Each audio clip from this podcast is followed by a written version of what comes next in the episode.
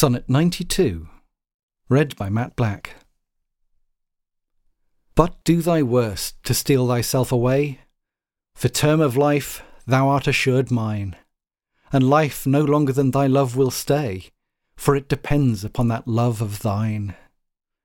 Then need I not to fear the worst of wrongs, when in the least of them my life hath end.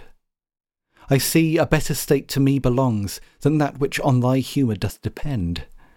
Thou canst not vex me with inconstant mind, since that my life on thy revolt doth lie. Oh, what a happy title do I find! Happy to have thy love, happy to die. But what so blessed fair that fears no blot?